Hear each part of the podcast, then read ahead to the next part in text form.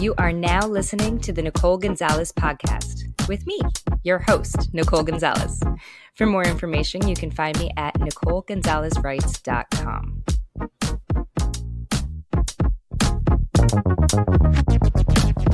Hey everyone, welcome back to the show.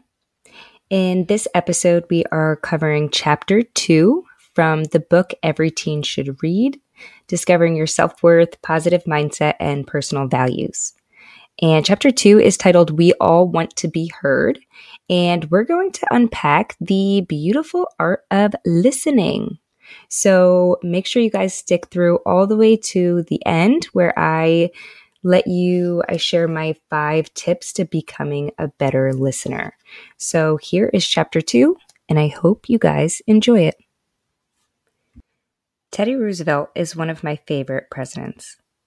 You'll see his name again in this book because I can't help but share some of his wisdom. In fact, this might be the best story ever, and it's told by the 26th president himself. During Roosevelt's presidency, he often endured long receiving lines where people would come up and shake his hand. It didn't take long for him to realize that people didn't do a good job of listening, even when it was the president speaking. So the day came where he decided to play a trick on his guests and test the theory whether people actually listened to the things that were being said to them. As each guest arrived and shook Roosevelt's hand, he politely smiled and whispered, I murdered my grandmother this morning. I hope you laughed because I just about spit my water out when I first heard that. The best part of the story is that it went exactly how Roosevelt anticipated. Most people smiled back and said ridiculous things like marvelous or how sweet, or God bless you. It wasn't until the end of the line that one foreign diplomat actually listened to what he said. When the president whispered, I murdered my grandmother this morning, the diplomat leaned in and responded, I'm sure she had it coming. Now, I want you to learn two things from that story. One, President Roosevelt was pretty freaking hilarious. And two, the art of listening is dying. Most of the time, we're so distracted that we hear noise or we see lips moving, but we don't actually process what other people are saying. Think of the last time someone listened to what you had to say. And I mean really listened. They weren't texting on their phone or playing a video game or cooking dinner or any other type of distraction you can think of. They were sitting across from you with great eye contact and really listening to what you had to say. Now think of how you felt afterwards. Did you feel better? Did you feel appreciated and like that person cared? Did you feel special and important enough that that person gave you quality time out of their day? It's true that everyone likes to feel heard. We all like to feel listened to. That's something you'll never grow out of. Men, women, teens, old, young, it doesn't matter. Everyone wants to feel listened to. For as long as humans have existed, we thrive on comfort and the ability to communicate with one another. That's the sole way we have survived and developed into the civilized society we are today. It's our human instinct to be there for each other, to help each other, to connect, comfort, communicate, and listen to each other.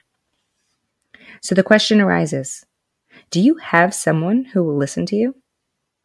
You're at a pivotal point in your life where you teens, possibly more than any other age, are craving the attention and the desire for someone to listen to you. You want someone to hear your stories, both good and bad.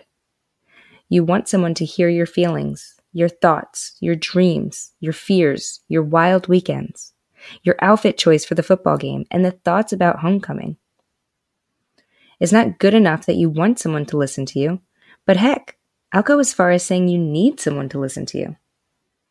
Being heard is one of the best ways to express your emotions and build connections with others. You develop the skill sets to be a great communicator while also reflecting on your own experiences. Conversation is a wonderful thing. So, back to that question do you have someone who will listen to you? If the answer is no, then it's time you find someone. It can be a friend, a parent, a sibling, a cousin, a grandparent, a teacher, a neighbor, a mentor, a therapist. It doesn't matter who it is. But tell that person you admire them. I'm sure they'll appreciate it. And ask if they'd be willing to listen to you talk. Carve time in your day that works for both of you, as I'm sure you're both busy. But it's important that you feel heard. If you haven't experienced this yet in your life, then I promise you it's worth a try. Being listened to is a wonderful revelation, and it's something we all crave on a daily basis, especially when you're a teenager. Practice listening to other people too. Interrupting someone while talking is often someone's way of keeping the conversation moving. People even think by interrupting with their own points that they're adding valuable content. This, however, is an extremely ineffective way to communicate. In fact, it might possibly be the worst thing you could do. The highest form of listening is letting other people communicate their ideas and finish their sentences. With that being said, I want you to pause right now and think of how often you do this. And be truthful, you guys. The only person you're opening up to is yourself. The reason I want you to do this is because most people tend to interrupt others when they're talking. Most people jump in with their ideas because they want to sound smart and relatable. Most people think if I don't comment right now, then I'm not going to remember my comment later. So we jump in and interrupt the person who's talking. That shows the other person you're done listening to them and that you have something more important to say. It shows that you don't really care to hear the rest of their thoughts. It implies that you aren't really listening to the best of your ability. Now, think of how annoying that is when it happens to you. Imagine coming home after a long day of school, telling your mom a story that's been on your mind all day, and then she interrupts you to try to guess the details of the story. Your mom acts as if she already knows what happened, she responds by saying the exact same thing has happened to her, and now the story is all about her experience and not yours. How freaking annoying is that? If you're guilty of this, which by gosh, I am sure you are, then it's time to start focusing on becoming a better listener. And trust me, you are not alone in this, my friend. Even adults are still practicing this skill. So, wouldn't it be amazing if you got ahead of the game now? You could perfect this skill long before your adult years and help others to do it too. When we switch the conversation and take the spotlight away from the storyteller, it signifies that you don't care about their story. The best solution would be to wait until the end. Don't interrupt. Let them share all the details they have to spill. People love talking about themselves, so let them do it. Allow other people to lead the conversation while you practice the art of listening. When they are done, then you can respond with a relatable comment.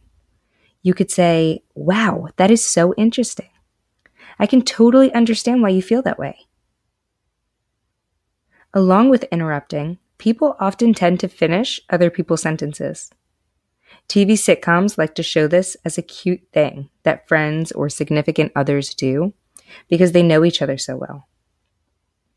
Unfortunately, this was a lie that I was taught at a very young age, possibly even before high school.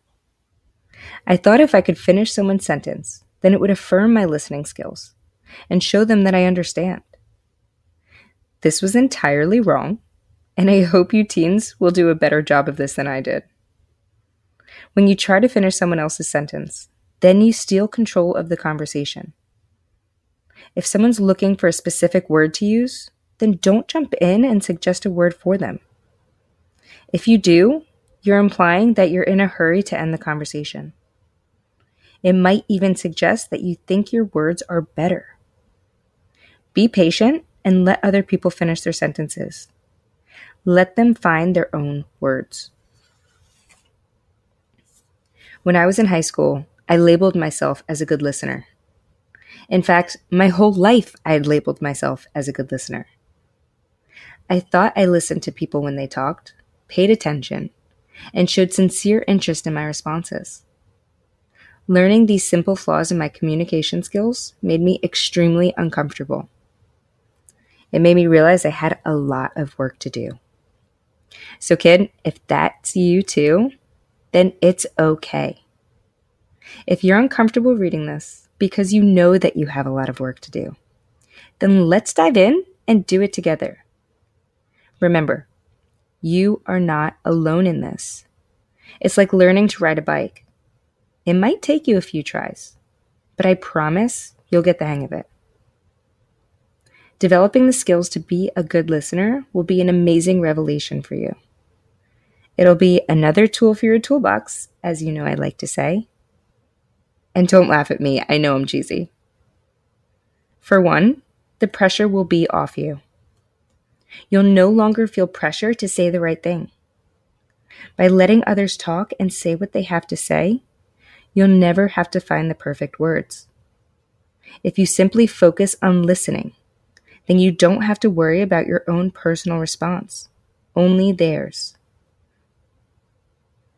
Have you ever been in a conversation with someone and three seconds, no joke, three seconds after you said something, you thought to yourself, wait, why did I just say that? Well, I can tell you that has happened to me hundreds of times, probably even thousands if I reflect back to high school. The reason I was so guilty of this is because I would jump in and respond to someone at a point where it wasn't necessary. Silence is sometimes the loudest response. Silence can suggest understanding, sympathy, empathy, faith, acceptance, sorrow, fear, anger, disappointment, and so many other emotions. I no longer regret saying something or feel embarrassed for saying the wrong thing. There are plenty of things you could do to work on becoming a better listener. Minimize your distractions and keep eye contact. Practice the beautiful art of listening. Listen to learn. U.S. history is one of my favorite subjects. It's so fun learning about how much we've grown in the last 245 years. As far as countries go, we're basically a baby compared to some other nations, and we've been through an incredible amount of things. Between the American Revolution and today, we've endured dozens of awesome time periods, including some of my favorites the Gilded Age, the Progressive Era, and the Roaring Twenties. Understanding history is a treasure that opens you up to another time period. It's like getting in a time machine and seeing what life looked like decades before you were even born. History is pretty stinking cool. Unfortunately, for my teenage self, I didn't understand the art of listening and I certainly didn't listen to learn. Thus, it might be hard for you to believe, but my history grades actually suffered in high school. I'm not kidding either, they really suffered. But it's not because I didn't enjoy the subject, it's simply because I didn't listen to learn. Throughout most of my time in high school, I listened to people out of generosity rather than out of pure interest in what they had to say. It wasn't until many years later that I realized people are gifts, and when they speak, it's valuable information that I want to soak up. My advice to you teens is to start looking at people as if they're a book that you've never read before. Each person has multiple chapters in their book, and there's so much content you have to learn. All you have to do is read the book, or in other words, Listen to what they have to say. Brendan Cartledge, MED, my brother in law, and one of the coolest guys I know, says listening is less about the words and more about the feeling. One must listen with their whole self, their eyes, their ears, their heart, and soul to truly hear. When you start listening with the intention of learning something new, your presence in each conversation will change dramatically. If you change your mindset, this could be a whole new tool in your toolbox. Listening tip number one stop talking so much. Seriously, guys, take a second and think about your conversations. Are you the one who does the most talking? Are your conversations 50 50? or does one person typically control the conversation? If you are doing the majority of the talking, then you might not be doing a great job listening to those around you. Great conversations occur when it's a 50 50 split, or when the other person does more talking than you. You might be asking, why do I want to hear someone else talk more than me? And don't worry, you're not alone in this. I would definitely insert a laughing emoji here if I could, because I used to feel that way too. It wasn't until recently that I realized when I'm doing the talking, I'm only sharing information that I already know. If I do less talking and more listening, then I soak up more information and learn from those who are talking. Secondly, as I mentioned earlier, the pressure is off when I'm the one listening. I no longer have to worry about having the perfect response. So ask yourself this question What are the ratios of my conversations? Listening tip number two Observe the moments when you're not truly listening to someone. I'm sure you all know someone whose best quality is their ability to talk. Maybe it's a friend or a parent or a sibling. Whoever it is, they're likely a social butterfly who loves to talk and talk and talk. If that's the case, I'm sure there have been moments when you weren't really listening. You might be thinking about someone else that you felt was more important at the moment. If this is true for you, you're prioritizing your thoughts over the person who's talking. There might be times when you can be honest with that person and tell them that you're distracted by something else. And there will be other times where you can practice changing that habit. In order to stay focused on the person talking, Ask questions throughout the conversation. This will hold you accountable to make sure you're actively listening to the speaker. It'll keep you engaged and more interested in what they're saying. If you find yourself not truly listening to someone while they're speaking, or drifting off thinking about something else in your mind, then reconsider your priorities. Make others your priority and acknowledge the importance of learning from them. Listening tip number three. When in a conversation, make sure to always respond at the other person's level. Okay, okay, some of you might be confused by this, so let me break it down for you. When listening to someone speak, they're not only telling you words, but they're also communicating their emotions. When you respond, make sure to meet their emotions. If someone is upset, don't respond with a loud, happy tone. Doing this would likely make someone uncomfortable. If someone is super excited and pumped about a college acceptance, don't respond with a bitter, melancholy tone. That would also make someone uncomfortable. In addition to their emotions, look for comfort words. If someone is speaking and you notice a specific word they've used multiple times, then make sure to use that word too. My infamous brother in law and admissions consultant, Brendan Cartledge, loves storytelling and always says, in any event. So whenever it's my turn to tell a story, I make sure to use his catchphrase and intentionally build our connection. Listening tip number four empathize with their point of view. There's nothing I dislike more than intense, combative political conversation. In fact, I don't like any type of confrontation, so I'd always prefer to avoid conflict. That's why this tip is my favorite. When someone is speaking, acknowledge their point of view. Do you agree with them or disagree with them? Honestly, the answer doesn't matter because you can still engage in great, positive, friendly conversation when you disagree with someone.